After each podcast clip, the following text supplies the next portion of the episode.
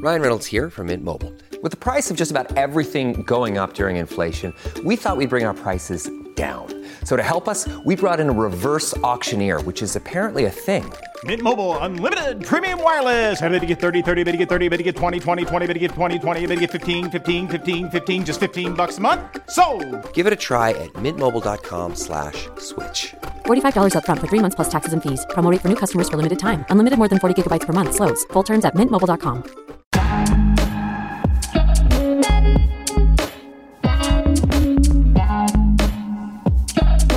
Hey, how you doing, folks? This is Uncle Jimmy. Welcome to Whitlock's Weekly Updates.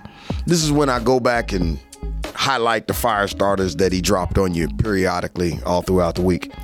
On Monday's show, he's going to talk about the Waukesha tragedy, and it must be politicized, or the Waukesha tragedy must be politicized after a letter from the Wisconsin senators calls for it not to be.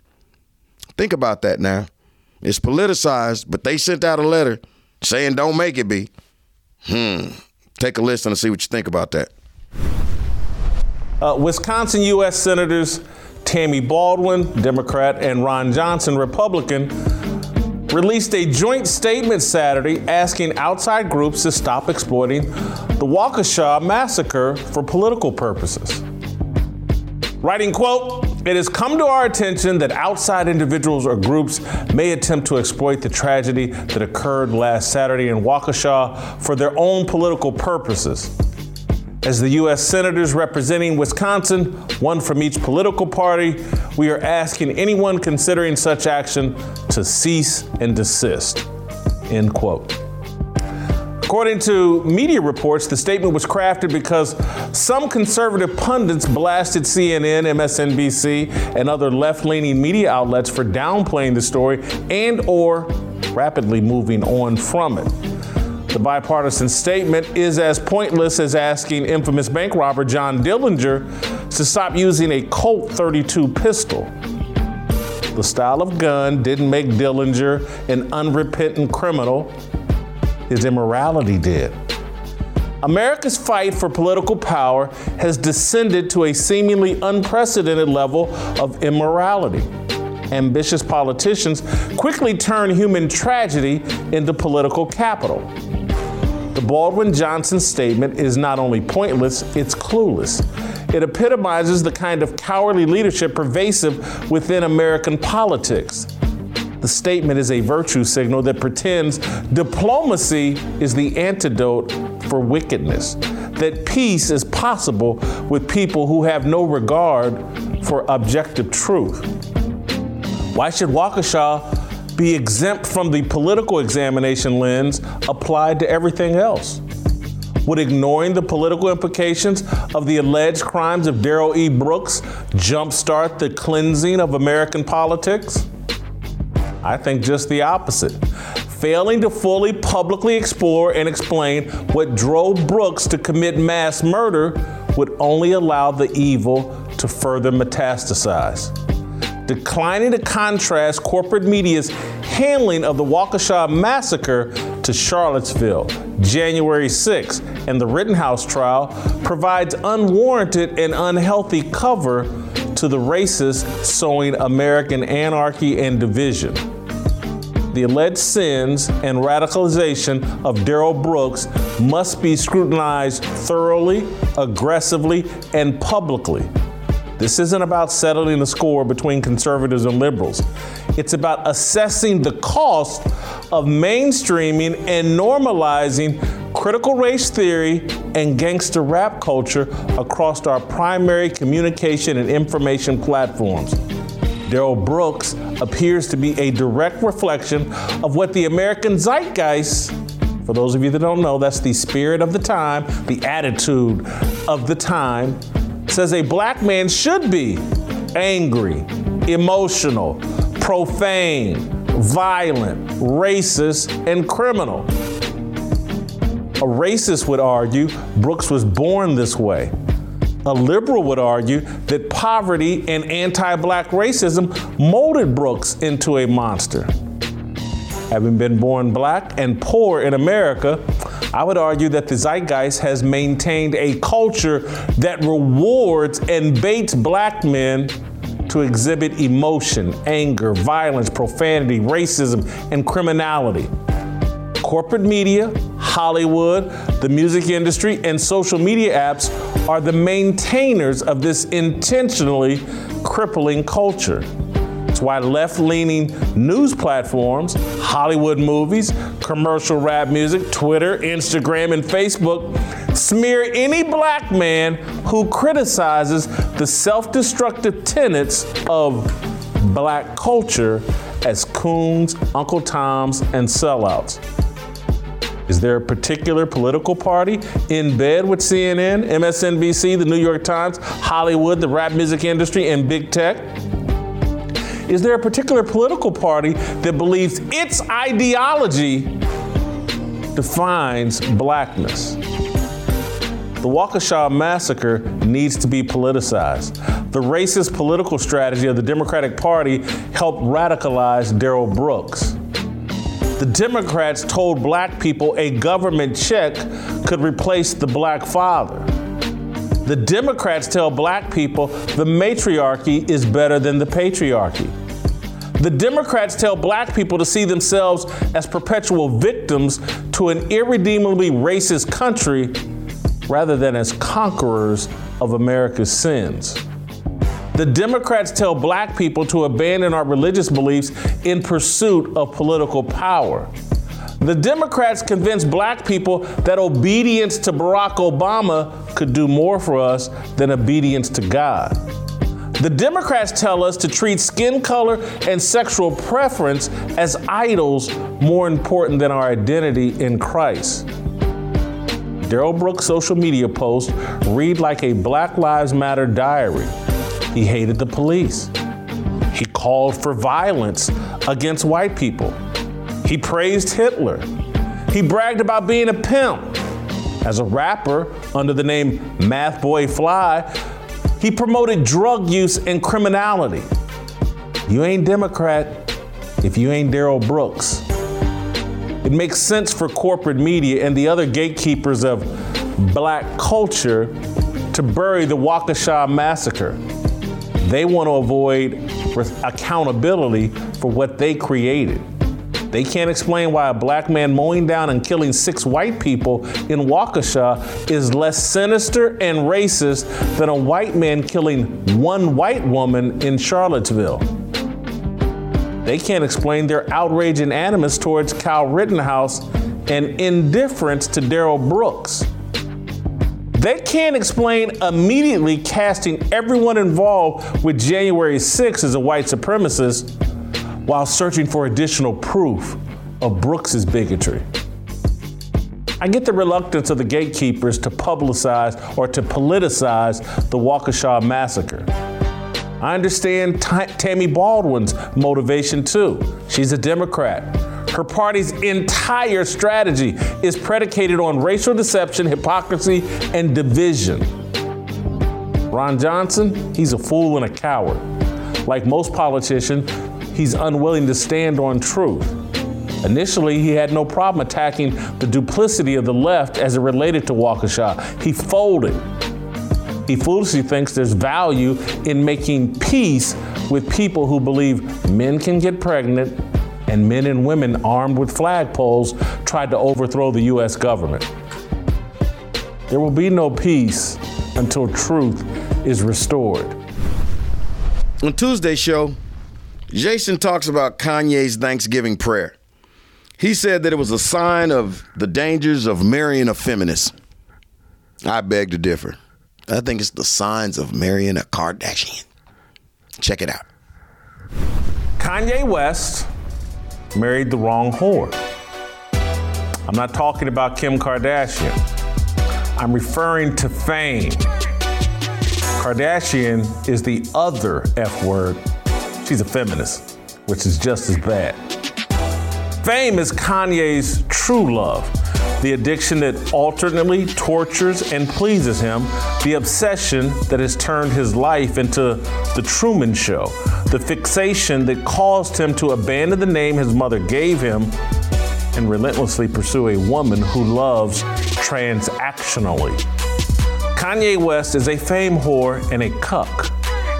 His relationship with Kardashian is emblematic of an American male culture that chases social media approval and disavow- disavows man's natural leadership instincts to maintain peace at home with a feminist spouse.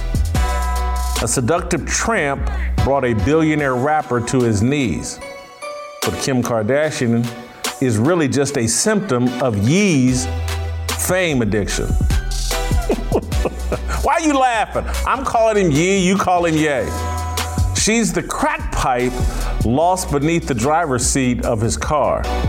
She's a clue to the depth of his descent and addiction. At 19, while high on ecstasy, she married a music producer. At 26, she fueled her celebrity with a leaked sex tape.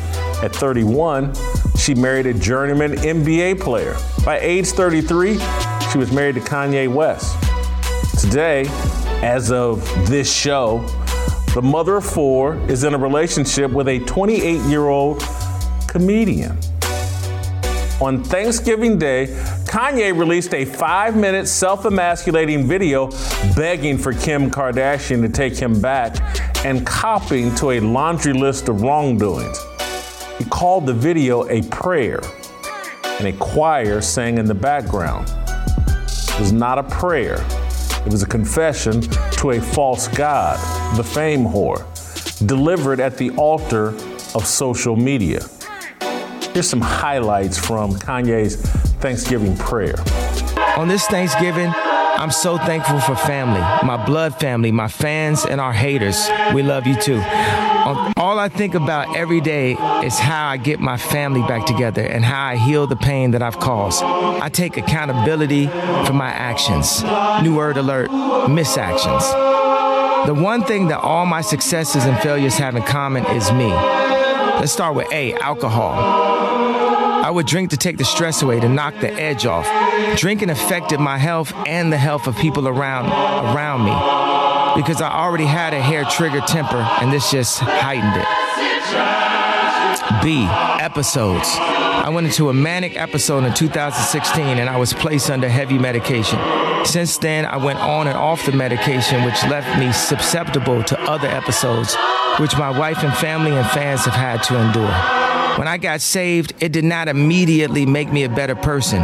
It made me a self righteous Christian. I was arrogant with my Jesus, like I had just got me some Jesus at the Gucci store with a stimulus check. Let's go with politics here. Good Lord, my wife did not like me wearing the red hat. Being a good wife, she just wanted to protect me and our family. I made me and our family a target by not aligning with Hollywood's political stance, and that was hard for our marriage. Then I ran for president without proper preparation and no allies on either side. I embarrassed my wife in the way that I presented information about our family during the one and thank God only press conference. I've had to learn that I had to take accountability.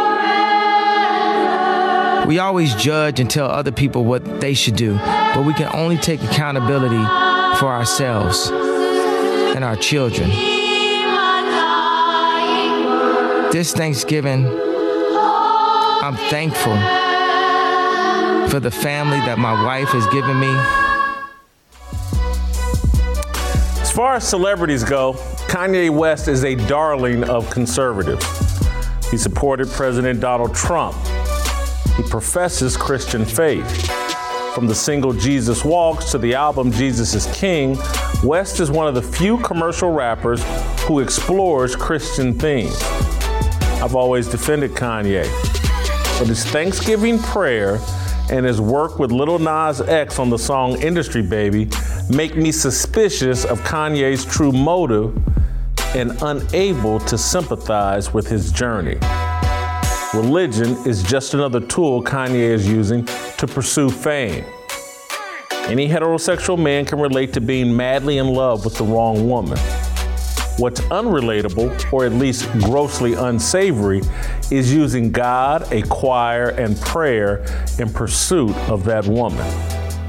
Kanye's Thanksgiving prayer should be retitled Kim is King. Replay one of those comments from Kanye in Thanksgiving prayer. Good Lord, my wife did not like me wearing the red hat. Being a good wife, she just wanted to protect me and our family. I made me and our family a target by not aligning with Hollywood's political stance, and that was hard for our marriage. Kanye just explained why many men, particularly black men, are reluctant to support Trump and or admit that they reject the left's undermining of the patriarchy. Men fear losing their wives and girlfriends. It's the brilliance of the Democratic Party and corporate media painting Trump as the second coming of Adolf Hitler and Ted Bundy rolled into one U.S. president. Trump is a wedge issue inside a marriage or a relationship. Women see him as a racist predator. Weak men go along with the charade.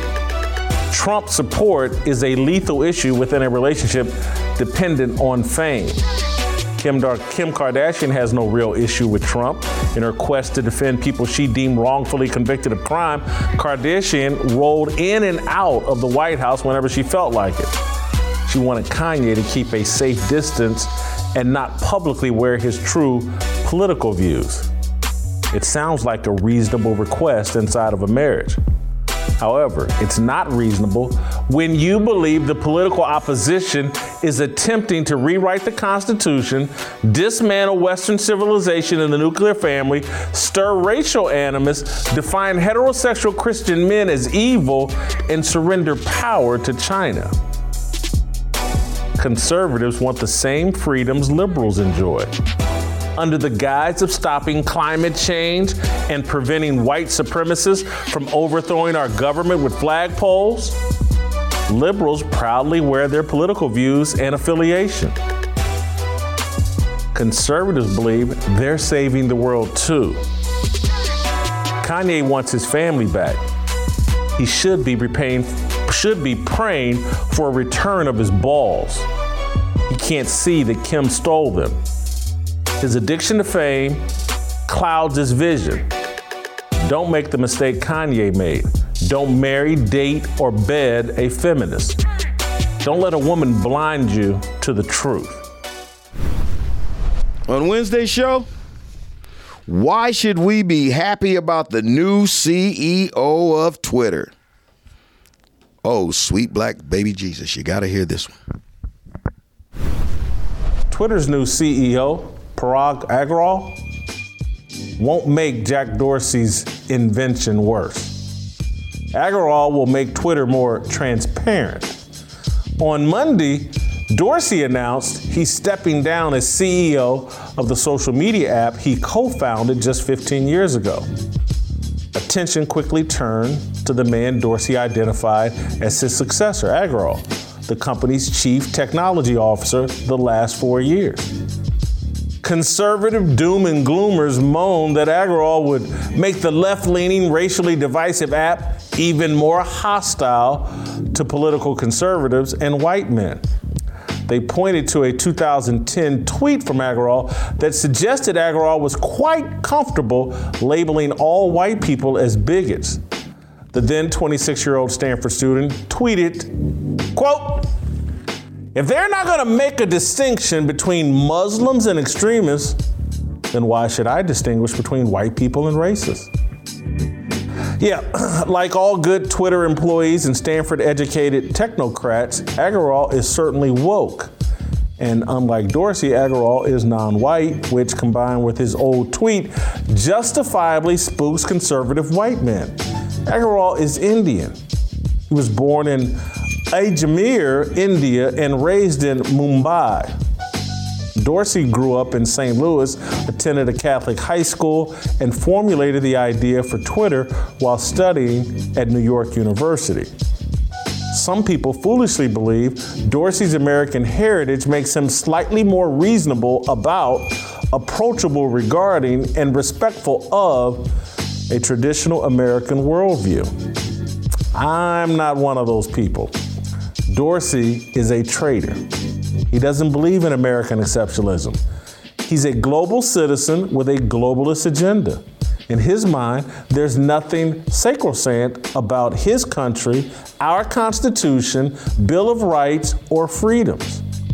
Dorsey shares Agrawal's worldview. The differences between America and India, America and China, America and Africa, America and any place on earth isn't in our founding documents or Western civilization's reliance on Judeo Christian culture. It's in our willingness to cut corners, oppress, and exploit. Dorsey is every bit as woke as Agrawal. Don't let the packaging and Joe Rogan interview, interviews fool you. Dorsey was Twitter's beard, the hood the app wore to conceal its America dismantling agenda. The destruction of American culture is an inside job. Let me put on my little Alex Jones tinfoil hat. It's an inside job. Don't blame Agrawal for what Twitter has done and will do. He's following a plan Dorsey and Twitter's co founders agreed to the moment they headquartered in San Francisco. Agrawal's ascension to Twitter's throne should be greeted with glee and applause. Twitter has removed its hood. As Dorsey stated in a Rogan interview several years ago, Twitter is a tool to amplify voices Dorsey and the company's leadership team believe deserve amplification. Twitter's primary function is to boost the complaints of the BLM, LGBTQ, CRT, alphabet mafia. Twitter amplifies San Francisco's worldview. The Bay Area is radical, revolutionary, and secular. Its culture isn't Judeo Christian, it's Marxist. The Bay Area launched the Black Panther Party and the gay movement. Twitter is San Francisco's megaphone, it drowns out all other points of views. A year ago, while serving as Twitter's CTO, Agrawal was asked about protecting free speech and the First Amendment as core values. Free speech is sacrosanct in American culture. It's what makes America different and special. Here's how Agrawal responded in full. I'm gonna highlight a few of his most important comments. Our role is not to be bound by the First Amendment, but our role is to serve a healthy public conversation, and our moves are reflective of things that we believe lead to a healthier public conversation. The kinds of things that we do about this is focus less on thinking about free speech, but thinking about how the times have changed. One of the changes today that we see is speech is easy on the internet. Most people can speak. Where our role is particularly emphasized is who can be heard. The scarce commodity today is attention. There's a lot of content out there, a lot of tweets out there. Not all of it gets attention, some subset of it gets attention. And so increasingly, our role is moving towards how we recommend content. And that sort of is a struggle that we're working through in terms of how we make sure these recommendation systems that we're building, how we direct people's attention, is leading to a healthy public conversation that is most participatory. Let me walk you through the highlights of this. Twitter isn't bound by the First Amendment. Let me translate that statement. Twitter a company started by four American boys, Jack Dorsey, Evan Williams, Noah Gross, and Biz Stone, doesn't care about the U.S. Constitution. It's no more important than the Constitution of Cuba. Here's another highlight. Our moves are reflective of things that we believe lead to a healthier public conversation. Let me translate that. We are the smartest people on earth. We're much smarter than the American people, and a small group of us can sit in our San Francisco office and determine what a healthy conversation is. How about this one? But thinking about how the times have changed, translation. America's founding documents are outdated. Times have changed. Everything must be rewritten to fit our worldview. Where our role is particularly emphasized is who is who can be heard. This is probably my most important translation here. We're going to determine who can be heard and who can't.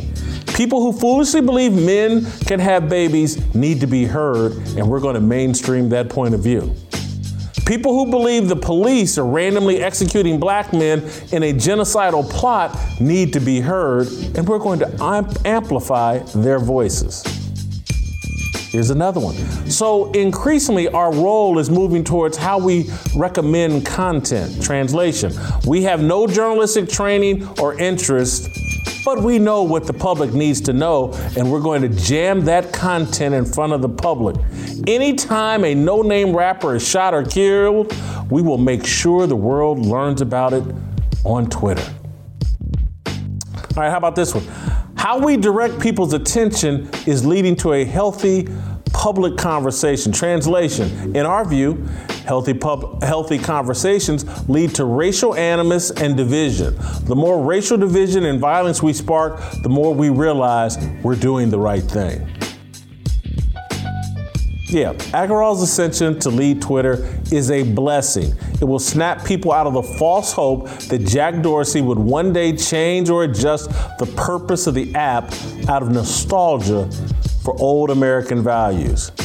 For at least a decade, Twitter has helped foment a conversation intended to undermine the core values of American culture. Twitter is the newspaper of the New World Order.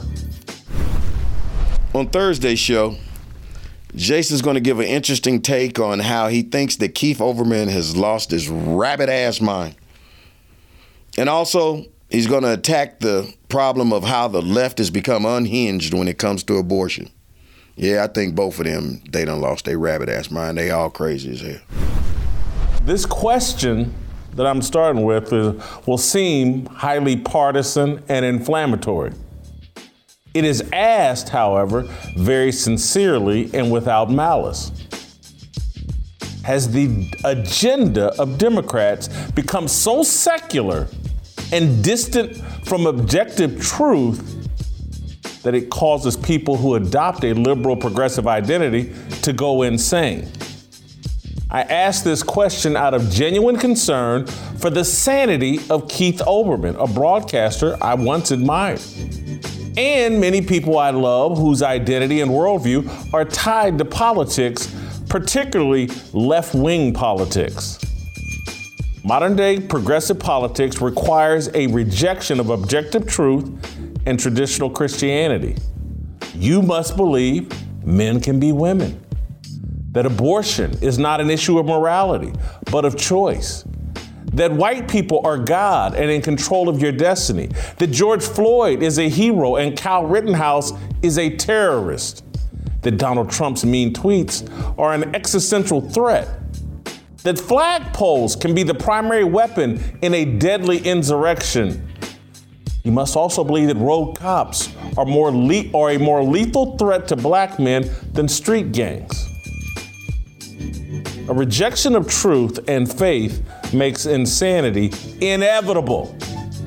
I'm concerned for my family and friends. I'm afraid they will go down the same path as Keith Olbermann, an intelligent person forced to ignore truth to protect his political ideology and brand. Yesterday, via Twitter, Olbermann used the tragic school shooting in Michigan to attack Barstool Sports and its founder, Dave Portnoy. Olbermann retweeted a Barstool story about a high school football player who lost his life during the school shooting while trying to protect his classmates. Olbermann complained, quote, this kid died to stop a school shooter whose mother echoed the Trumpist fascism of Stool Presidente and Barstool Sports. So uh, let me get this right. Dave Portnoy and Donald Trump radicalized a 15 year old sophomore to shoot up Oxford High School. You need proof? Well, Olbermann pointed to a 2016 blog post written by the alleged shooter's mother. The blog post praised Trump. She wrote in part, Mr. Trump, this is why I voted for you. I see the change that we desperately need. I see jobs coming back, people having to work for their hand- handouts, money going to who really deserve it. If this blog even makes it to your eyes, thank you from the bottom of my heart. So uh, let me get this straight. Within 48 hours, corporate media politicized the Oxford High School shooting. This is insanity mixed with a heavy dose of hypocrisy. The Daily Beast wrote a story profiling Ethan Crumbley, who is white. The Daily Beast dug up the old blog post from Crumbley's mother. The story included lots of information about the shooter's parents, both mom and dad. Crumbley shot up his high school on Tuesday, three days ago. Let's contrast corporate media's coverage of Crumbley to Darrell E. Brooks, the accused Waukesha mass murderer. Does Brooks even have parents? He committed his attack 12 days ago. Has anyone written a detailed story about Brooks's upbringing, his parents' political beliefs? I can't find it. The big lie, the one the Democrats keep talking about, the biggest lie being perpetrated on the American public is that liberals are seeking racial justice. They're seeking racial division and political power through that racial division. It's not just Olbermann. Yesterday, longtime political broadcaster Marc Lamont Hill, who does a show now on the Black News Network, I believe, he conducted an interview with two women discussing abortion rights and the Supreme Court's possible rejection of Roe versus Wade. Brittney Cooper, an associate professor at Rutgers University, turned the discussion of abortion rights into a deranged rant about political conservatives not caring about black babies and concerned about demographic anxiety. She opened her rant by taking morality off the table. Listen, watch this clip. And we get caught up in the moral arguments about this, and this isn't about that. This is about our right to have self determination and autonomy. And it is also about Lori's point, which is we want to build strong, healthy black families. When these Republicans say that this is, you know, that abortions have killed so many black babies, y'all know they don't care about black babies. What in their in their policy agenda is cares about black babies? They don't care about our families, right? They care about their right to control. And let me add one last thing. They also care about making white women have more children. This is also about their own demographic anxiety because we know that white populations are rapidly becoming the minority because of capitalist structures. Folks that part can't support these families, and because of that, they need white women to have more babies. And white women are like, "Look, but we can't support these kids. Uh, you know, we we can't give them these middle class lifestyles." So that's what's going on here. And if that means that you have to then take away reproductive access for women of color as a byproduct of trying to control everybody everybody's reproduction, then these men are up for the task. And we've got to stand up and we've got to say, wow. hell no. When I first saw this, I, am not kidding. The visual image made me go, is this like a Saturday Night Live skit, an in living color skit? And, and I'm just, just the visual image is like, this is a joke. But, but it's really an example, Cooper is an example of where hypersecularism leads. Morality is a non issue. Morality is just an impediment to freedom, pleasure, and political identity. In their mind. In my mind, morality ended slavery, Jim Crow, gave women the right to vote, made domestic violence taboo. Now we don't need morals. No reason to get caught up in morality. The left is unhinged. Keith Olbermann's descent into lunacy epitomizes where the left is headed.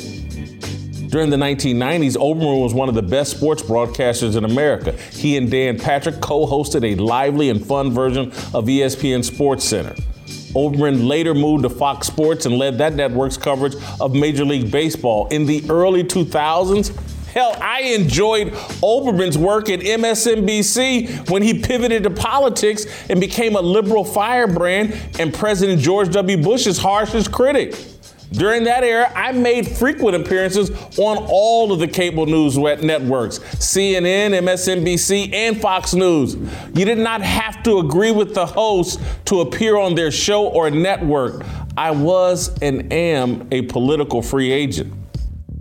When Olbermann left MSNBC to rejoin ESPN in 2013, I was honored to be the very first guest on his nightly ESPN show, Olbermann.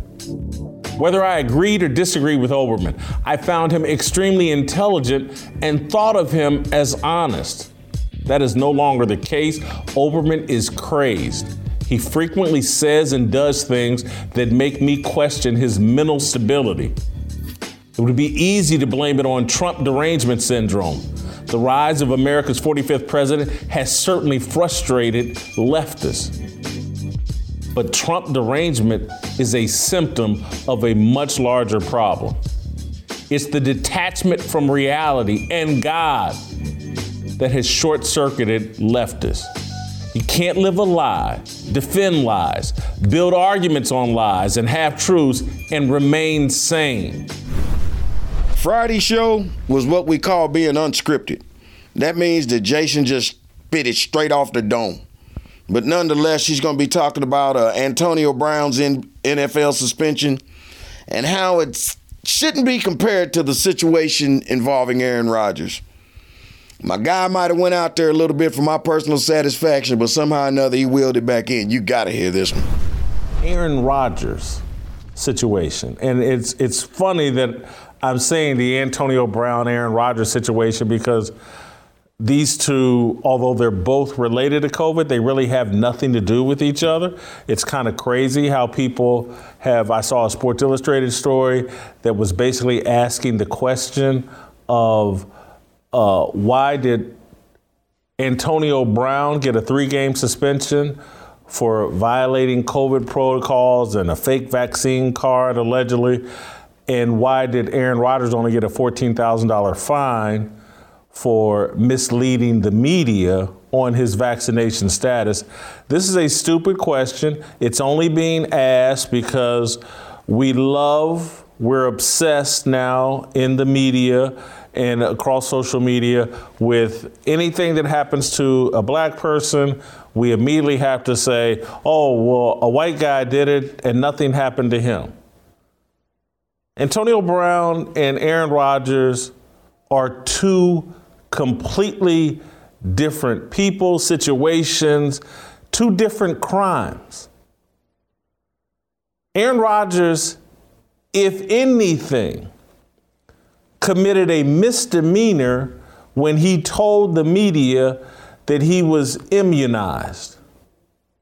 Aaron Rodgers, by all reports, didn't lie to his teammates, didn't lie to the NFL, didn't lie to the Green Bay Packers, didn't lie to his coaching staff.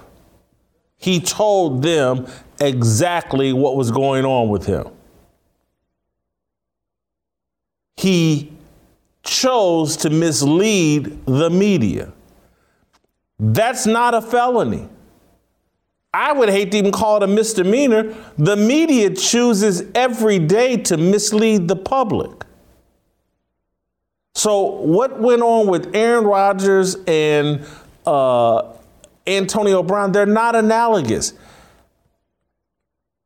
Antonio Brown misled his team, according to all the allegations, misled the NFL provided a fake vaccination card. He lied to his employer. The media, nor the public, we're not the employer of Aaron Rodgers. So, AB, and, and then I, I hate to put these facts into the air, but let's go look at Antonio Brown's rap sheet versus Aaron Rodgers' rap sheet. Let's take race completely out of the equation. Race is not appropriate for this discussion. And that's the only thing that could be making people want to ask this question. Sports Illustrated want to ask this question. Aaron Rodgers didn't get suspended. Antonio Brown did. What's why does the NFL look bad? Does it look biased because Aaron Rodgers is a franchise quarterback? Aaron Rodgers has no history of getting on the wrong side of the Green Bay Packers or the NFL or law enforcement.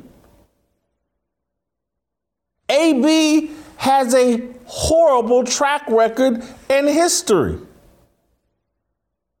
He's had problems with the police, he's had problems with teammates, he's had problems with girlfriends, he's threatened violence, he's been involved in what could only be domestic incidents, accusations from massage therapists that he violated them. He's been involved in all kinds of things.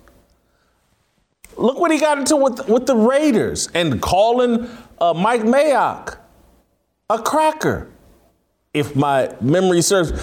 Any, Antonio Brown's rap sheet is so long that there's no wonder the NFL slapped him with a three game suspension. And, and you got to understand something. For the first time in my life or in his career, I'm actually on AB's side. I don't have a problem with him providing a fake vaccination card.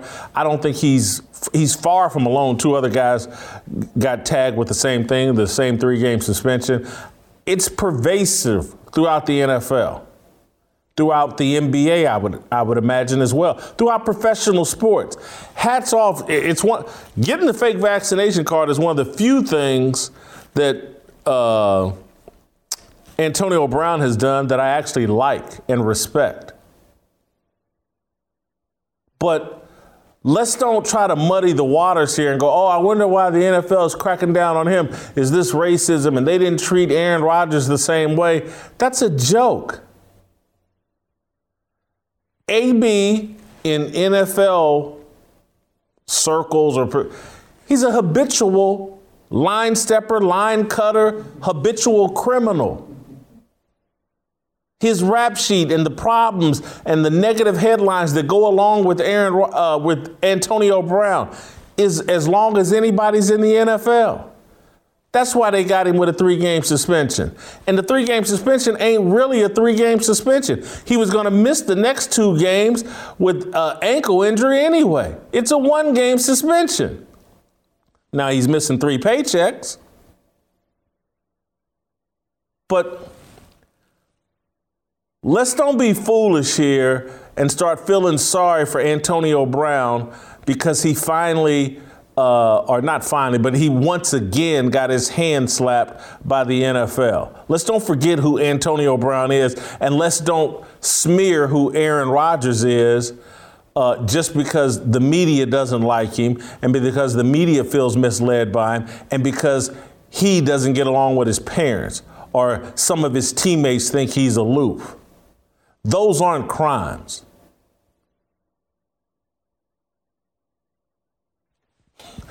A guy goes into court in front of a judge with a long criminal history, and a guy goes in as a first time offender on, oh, we caught you speeding, we caught you going 62 and a 55, and that's what happened to Aaron Rodgers. He was pulled over for going 62 and a 55. That's what misleading the media and not wearing a mask at press conferences. It's going 62 and a 55. Let's don't be shocked that they didn't throw the book at Aaron Rodgers and they didn't suspend him. He didn't deserve it. All right, go to youtube.com slash Jason Whitlock.